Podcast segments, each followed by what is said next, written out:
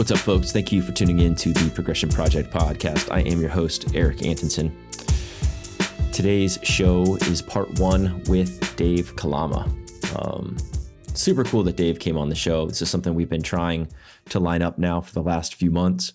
And, you know, when we spoke, you know, Dave's up at four o'clock in the morning. He's hitting me up. Uh, asking if I can do the show, which was amazing. And and he's like, you know, I've only got about an hour right now, and I was just incredibly stoked to get an hour um, picking Dave's brain.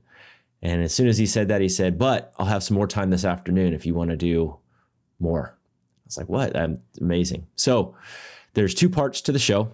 Part one is more about experience, uh, flow states, and part two is more technical foiling, board design, foils, all of that. So Dave was incredibly gracious with his time. He's an absolute legend. If you get the chance to work with Dave uh, by going to one of his Kalama camps, or if uh, you're looking for a board, I think he makes some of the best uh, stand-up foil boards and stand-up boards as well. If you guys are still uh, stand-up surfing, uh, check him out, Kalama Performance, and um, you can you can look at all of his stuff there.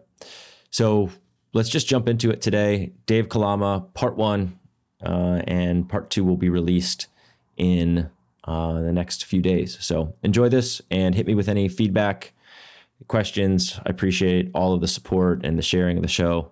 It's awesome. All right, guys.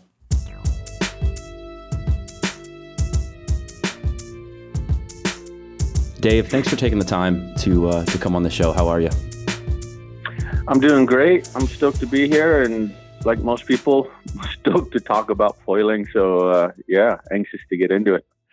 Nice. Um, so before we jump into foiling, I've also been exploring uh, flow state flow states, and given your trajectory through action sports or whatever you want to call it, I feel like we need to start there. Um, and mm-hmm. and use that as a foundation then for our for our foiling conversation. So, you know, how would you describe what you've been chasing for your whole life?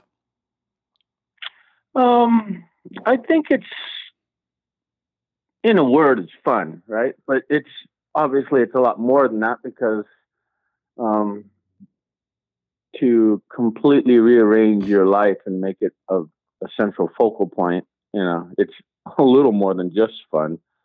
Um, I'd say passion, following a passion, something that drives you every morning to get up and be enthusiastic um, is a great it's a great way to live you know? And a lot of people get to experience that but not everybody. So it's it's um, i feel fortunate to have a life where i have been passionate about something um, for quite some time now. Um, but yeah just i guess my whole life has sort of been predicated on fun, but but more so really being passionate about what I do and and kind of evolving from different forms of uh, or different evolutions of surfing, but all sort of come from the the main umbrella of surfing.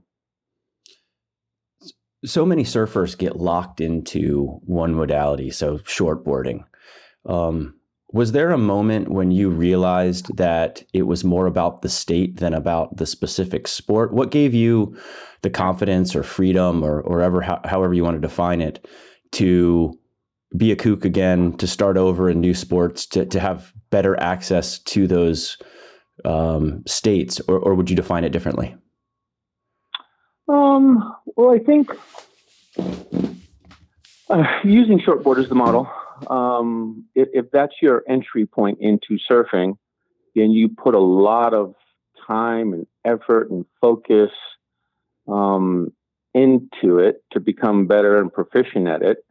Um, you, I think it's an it's a natural human trait to tend to invest emotionally, um, you know, into what has drawn that much effort and focus out of you. And so you, you tend to believe that's the best way to do it. And, and what a lot of people, um, that creates a bias and in extreme versions. You could even go as far as calling it racist because they believe their their version is inherently better than any other version just because that's what they believe. Um, but I don't want to get too far off in, in the weeds. But yeah, when you when you invest that much time and effort into a particular activity, um, you want to believe that that is the right way to do it. And with that mentality, uh, it sort of blocks you from being open to other modalities, as you put it. And and I think that's uh, restricting, or it's you know it's putting walls up where they don't really need to be but I understand it. You know, if you want to be really good at something, you almost have to put those blinders up. I know I'm contradicting myself, but speaking more to the very high end, um, you almost have to have that level of focus where you do put the blinders on and nothing else exists in order to become so good at it that you can make a life out of it or become very competitive at it. But um, it it is on the non world class competitor level and everything below it, it can become restricting and it creates a certain mentality that uh, closes the door to all the other really fun versions of surfing. So I don't know if that completely answers your question, but that's my take on it. It, it does. And I think it's worth spending some time on because I think, you know, in my kind of explorations into these flow states and when I and when I think about them, I feel like there's a pattern of people getting and, and maybe it is the social side of it. Maybe it is the um, acclaim or the competition or uh, social status type type um, setup. But you get locked into a sport, and then to continue to hit the you know mental states that you want to hit in that sport the consequence level has to climb and climb and climb and you know you're someone who's surfed jaws and done some of the heaviest things in water um, you know, eh, you are are you having you know the same level of fun foiling two foot waves as you were, you know, surfing really huge surf at Jaws and with different consequence levels? Like, how do you think that the consequence correlates to the state given different activities and different skill sets and different activities? Um, well, the way you describe it right there, I think there is a absolute, undeniable connection between consequence and flow state or or the level of attention that the moment sort of requires. So using Pe'ahi as the example, um, you almost innately are drawn into the moment because it is so intense because you you understand the consequence, or at least I hope you do, and the enormity of of the wave and the water moving is so much bigger than than a normal person's surfing experience that you know you really feel like you're wrestling with dinosaurs. It's it's just so overwhelming and and uh, intimidating that your your psychological state rises to, or tries to rise to the level of the situation um, because it is so intense. And so, yes, there is a connection to the consequence, consequence because the consequences are significant potentially. And so that draws you into the moment um, so absolutely that a lot of times you you truly do reach that flow state, um, as you referred to, almost involuntarily because the moment is so intense. And if you're not, if you don't allow yourself to get drawn into the moment like that, um, I think you're you're increasing the chances of making a mistake because that means you'll be distracted because you need to be 100% in the moment to manage all your all, it's, it's not, and when I say you need to manage, it's not you consciously. It's getting out of your own way so that your subconscious can manage all the little micro adjustments that need to be made. Your brain can do all the calculations and take in all the data on, on microseconds make decisions. And if you try and do any of that on a conscious level, because you're conscious in, in all my paddle technique teaching and experience, your conscious mind cannot process massive amounts of data rapidly. It it can slowly and it can individually.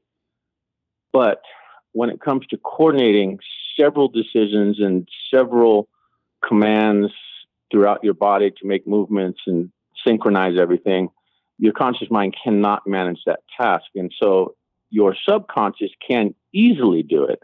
It's it's equipped and, and quite adept at managing decisions, um, synchronizing movements, giving the commands for all those movements. And that's what your subconscious does. But if your conscious mind is in the way trying to fight for control, then it's interrupting the the functionality of your subconscious, which then can open you up to making mistakes. But if you can get your conscious mind out of the way, which kind of brings you into that flow state you, you're describing, now you truly can maximize your performance because your subconscious is completely in control, can manage all the tasks that need to be addressed to manage a situation as intense as riding a wave, you know, at Pe'ahi. So, kind of on a non-scientific level because I've never been able to manage that or figure out how you would. But my experience uh, in all the different forms of of being on the water um, have sort of taught that to me, and and my experience teaching people and learning how people learn, learn how people operate, and and recognizing that the conscious and subconscious have very specific limitations, but have massive potential in their own given areas. Yeah, I, I agree with everything that you just said there. Um, I think you articulated that quite well. Is there anything that you have used to help um, get into those states? I mean, there are days when, when I'm paddling out to surf where, you know, you're just not on and you know it. And is there anything in those situations that you use to try to create the uh, the tapped in um, focus mental states, getting out of your own way? Yeah, the and this is semi recently. I didn't come up with this, um, you know, ten years ago or anything. I'd say I've started to realize this more in the last oh two to four years, and that is if you're not feeling it right out of the gate, and it's not there, obviously, by after riding a wave or two, and you can recognize that then you really need to back way off the, the gas and try and increase your level of awareness. And, and the way I've sort of recognized you do that is you just, you literally almost go straight, right? And you feel the bottom of your toes, you feel your ankles, and you feel the connection between you and the board, and you just press a little bit.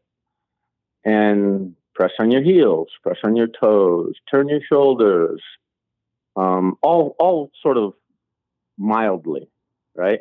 But what you're doing is you're taking away the objective of performance and purely sort of recalibrating or rebooting the system in a sense um, with the most basic, basic, basic tasks of just awareness, getting that feeling back in your feet, getting that feeling back of balance in your body.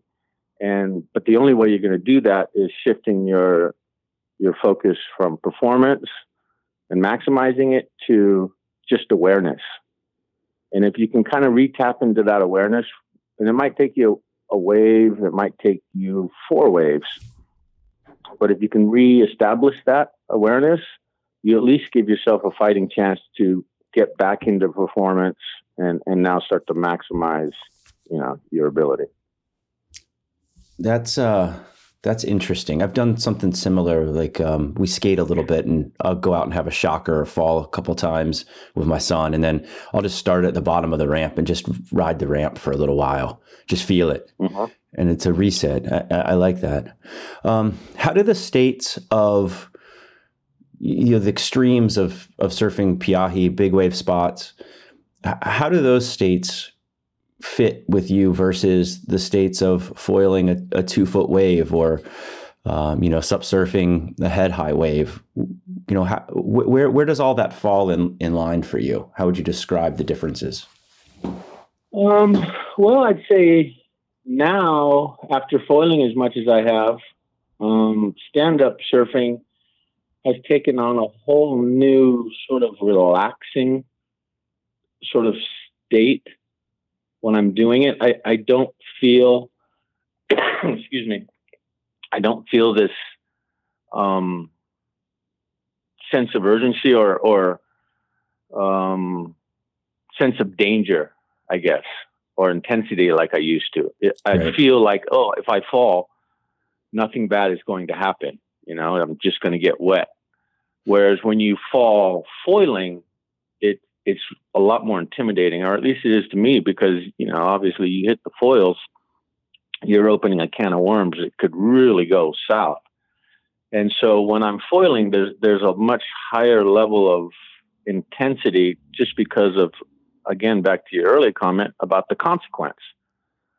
And so because of that consequence, it draws you deeper into being in the moment, which is what I love. One of the aspects I love about foiling that that something so um, sort of unconsequential in terms of conditions, meaning the size of the wave and and stuff like that, where it might not even be breaking, but you still have that feeling that hey, be careful, be on the ball, don't make any mistakes because things could really go south if you don't pay attention. And to feel that on a non-breaking two-foot wave, it, it's such a insane feeling because your whole life you've equated that to meaning almost less than zero, and now it's you know full on. Um, can be depending upon how you attack your turns and, and the speeds and you know all the other factors. You can make that quite an intense moment, and for non-foilers, if any of them are listening, I know that sounds absolutely absurd and ridiculous, but I think that's part of the appeal and, and why people that do foil are so incredibly addicted to it.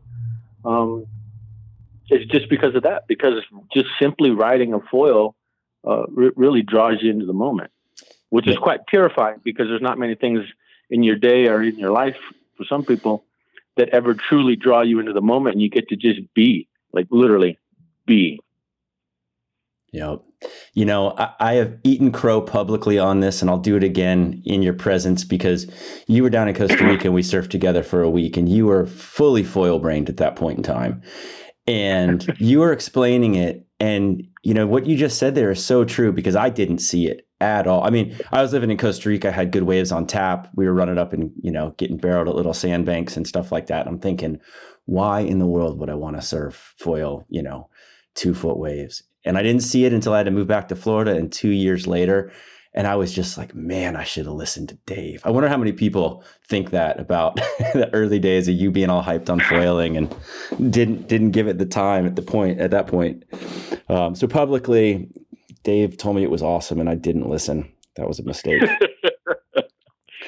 well, you're not the only one. Trust me, I I have very close friends that that have very similar experiences, but it's it's like you say, until you experience it, you, you just can't imagine. It's like looking at a bird, and you can kind of try and imagine what that might feel like, but until you fly, you you simply don't know. You know. Yeah. Well, you know, I think I could say I was just waiting for the gear to get better. yeah. no, and, and, it has. I mean, it yeah. definitely has gotten better. Um, yeah. Well, you saw that early. Like, what was it?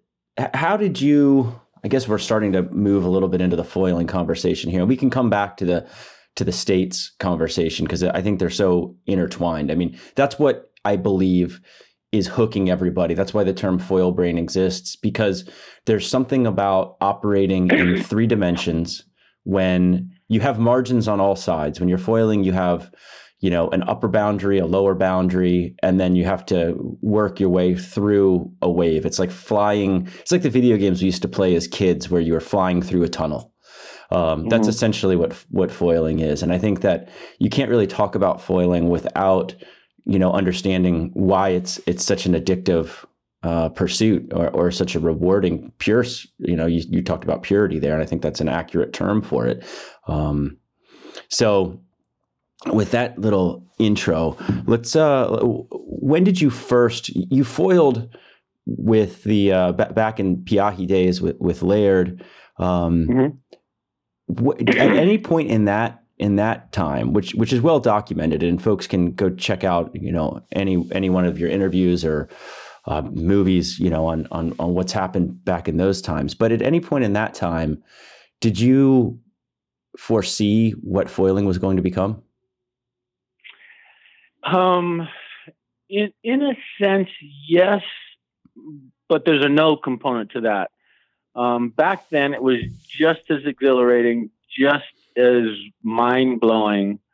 And we knew that if, if people could experience this, everyone would want to do it. But it was much less accessible.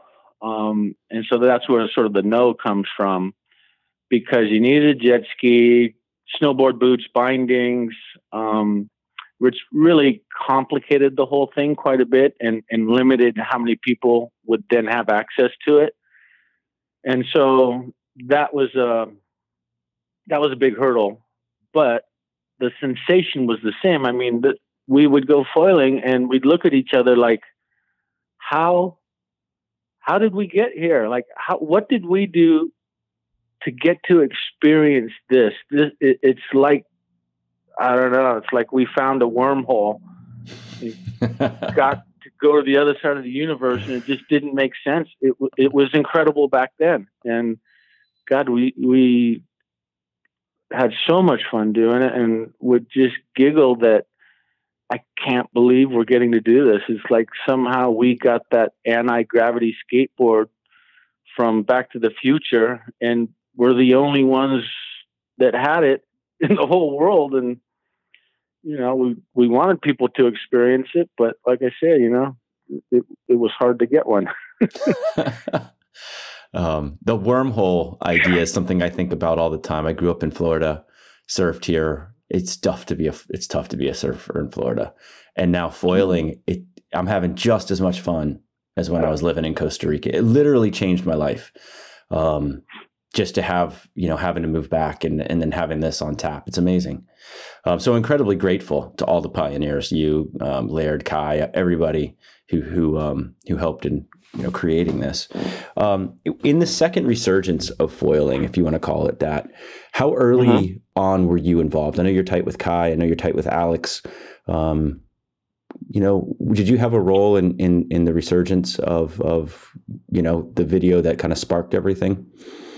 No, no, um, I didn't. I I came along after the initial sort of social media hit and resurgence.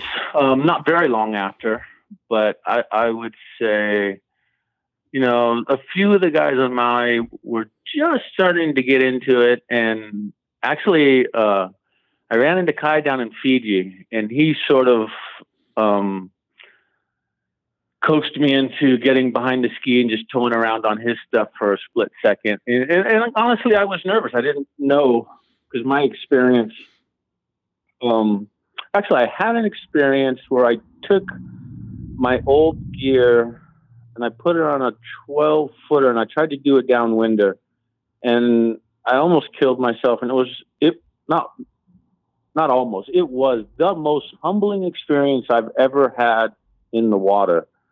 Um, you know, almost took my head off a couple times, had a lot of trouble getting up.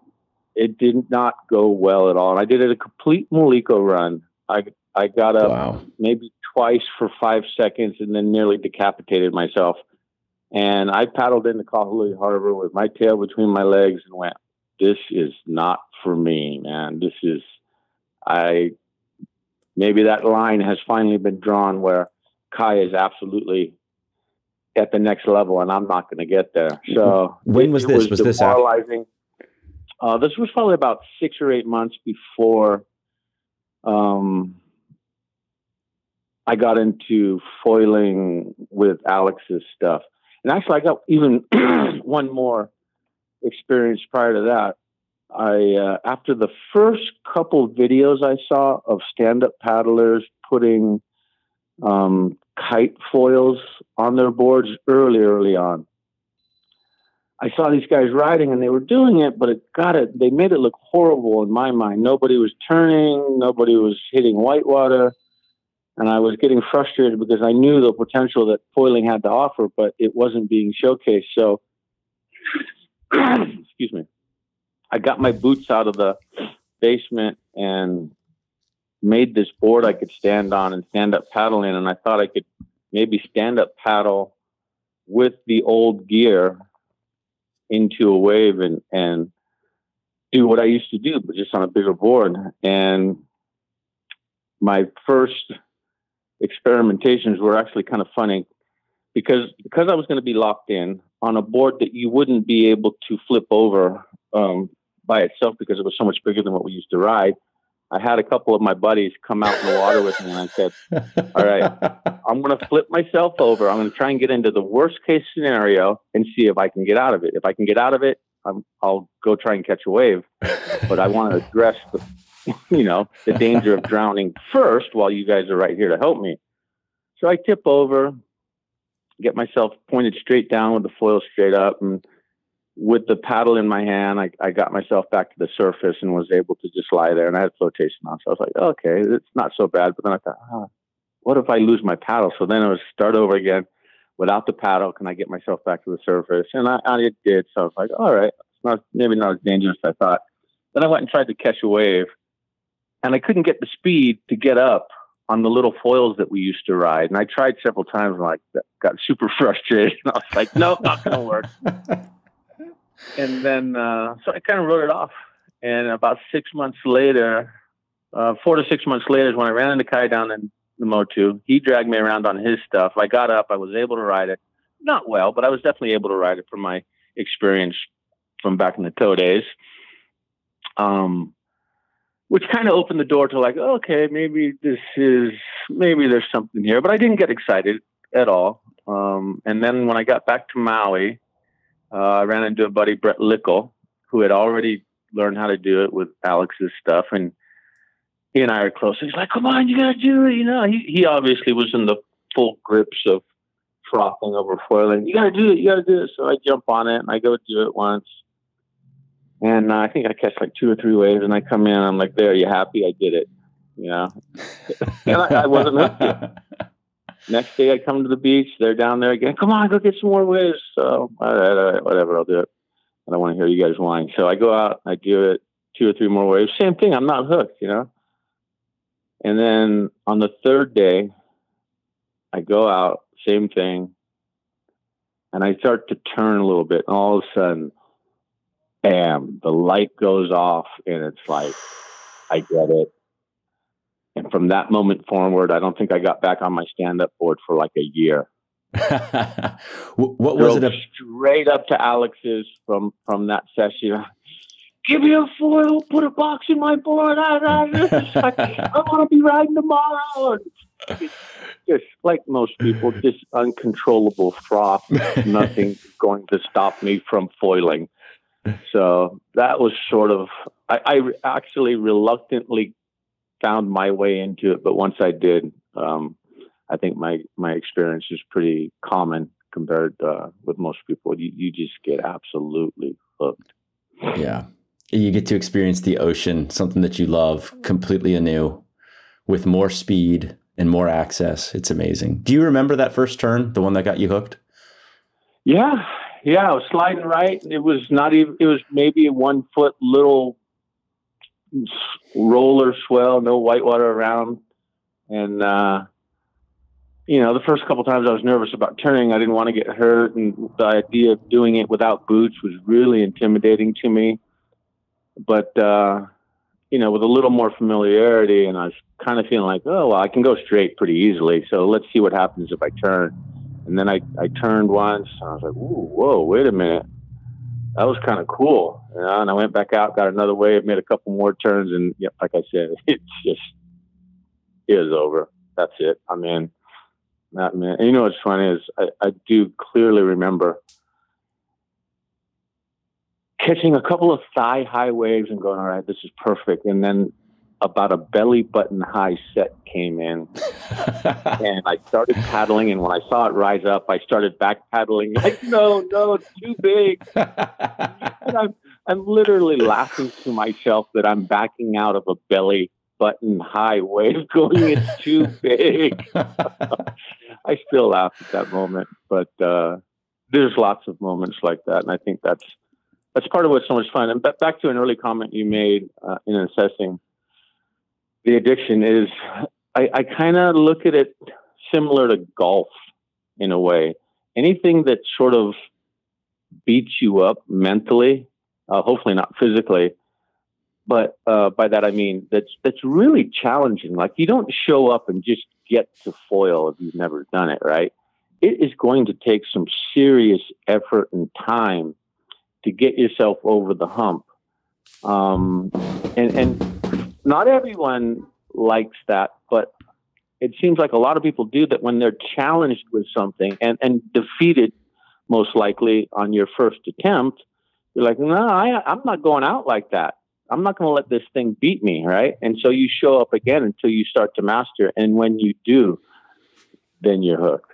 There's there's no turning back. It seems like so. But that that that challenge, um, I think, is part of the initial addiction that that keeps you coming back because it is it is difficult at first. Although it's much easier now with all the equipment and and design modifications that help make it easier at slower speeds.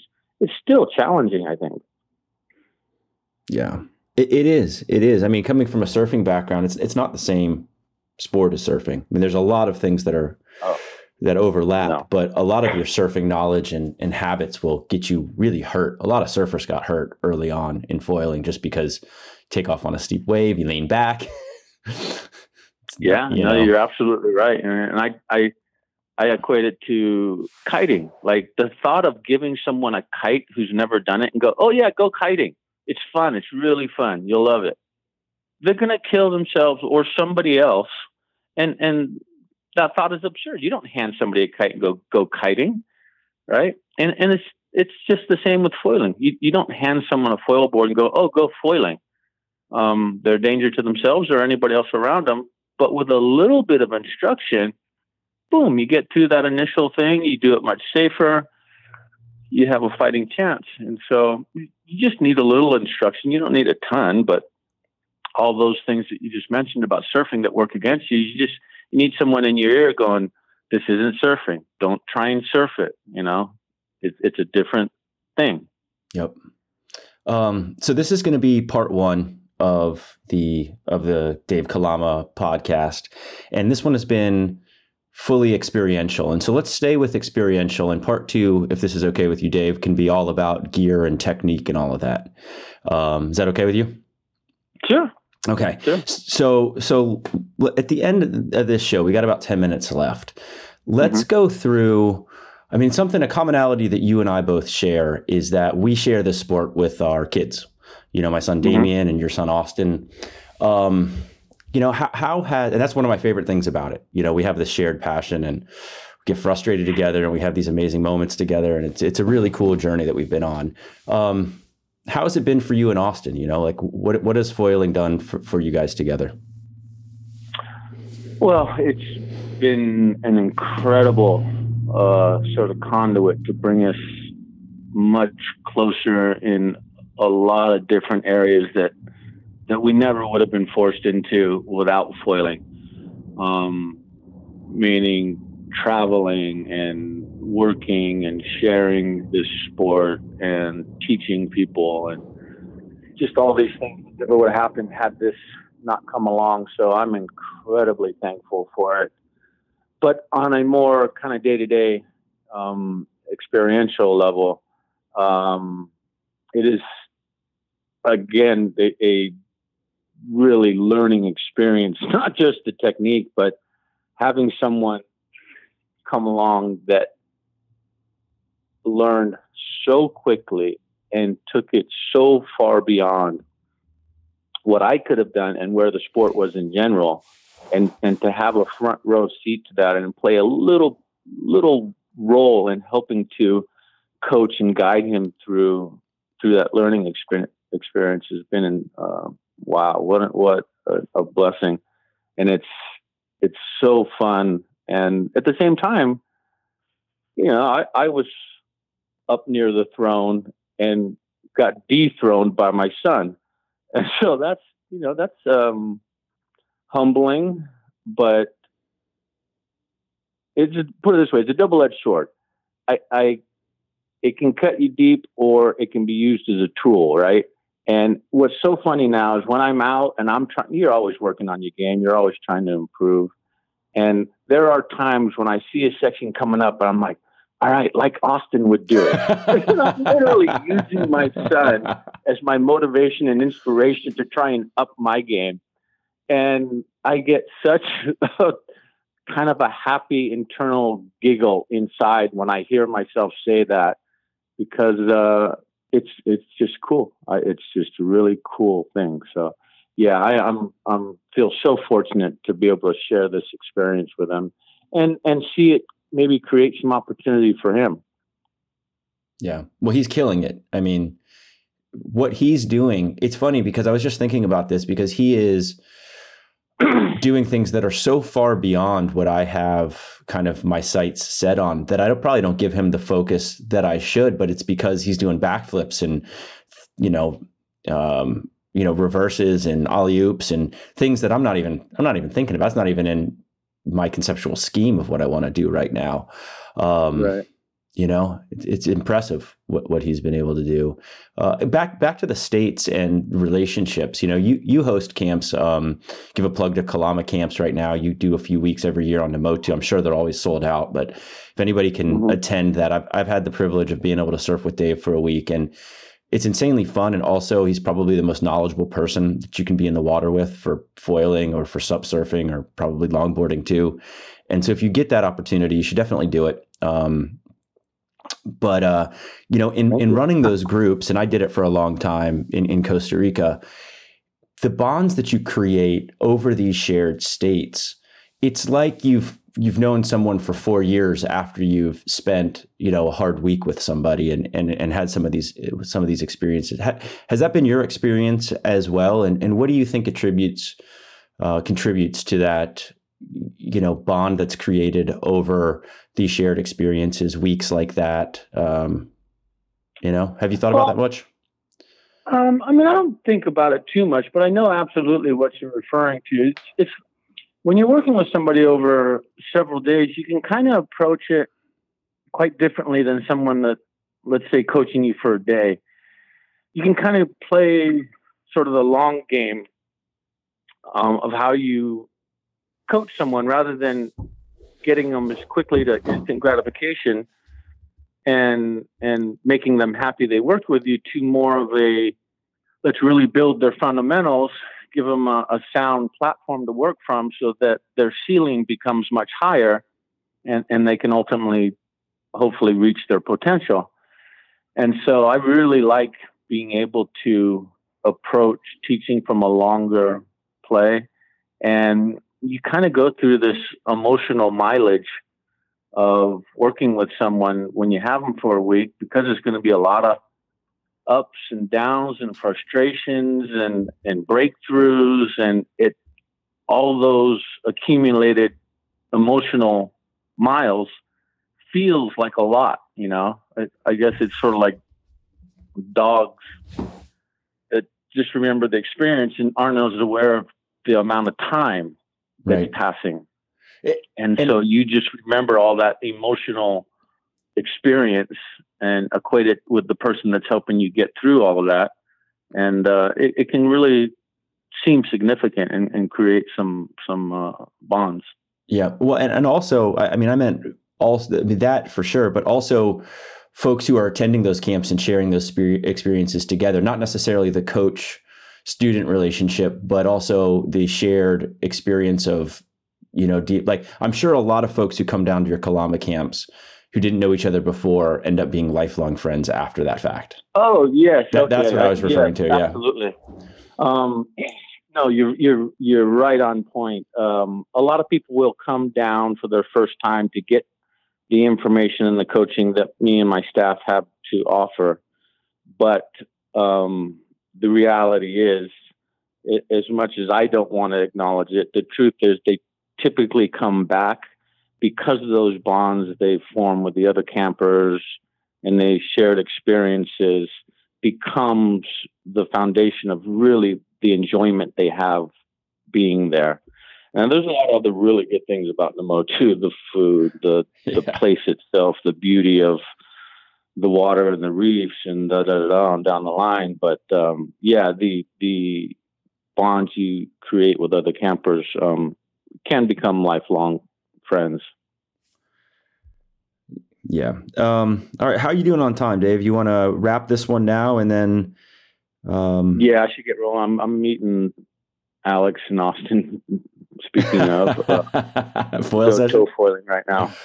Um, all right. Before we wrap up, um, we are we have a part two coming up here in in short order. But how do people find you, and what can they do to support your cause, sponsors, the whole thing? Give, give us some plugs out at the end of this, real quick.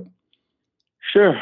So I got a website, davidkalama.com. I don't update it much, but there's some great stories on there and stand up paddling technique information. Um, Instagram is Dave Kalama, Facebook too, uh, kalamacamp.com. If you want to find out more about the camps down in Namotu, and occasionally I do clinics in different places around the country. Um, and now I've got Kalama Performance, which uh, has its own site on Instagram. So you can reach out to me through there uh, or kalamaperformance.com. Um, so yeah, actually, my my passion really now is is probably the boards and developing foil boards um, because that is so much what I'm into. But um, all good sunscreen. Imagine Surf is coming back to life again, which is kind of exciting to be involved in that because I still love stand up paddling, and I think it has so much to offer to everybody. And uh, you know, it might be your gateway to getting to foiling too. So a lot yeah. of kind of cool things going on. Um, but yeah, that I appreciate the, that opportunity. Thanks.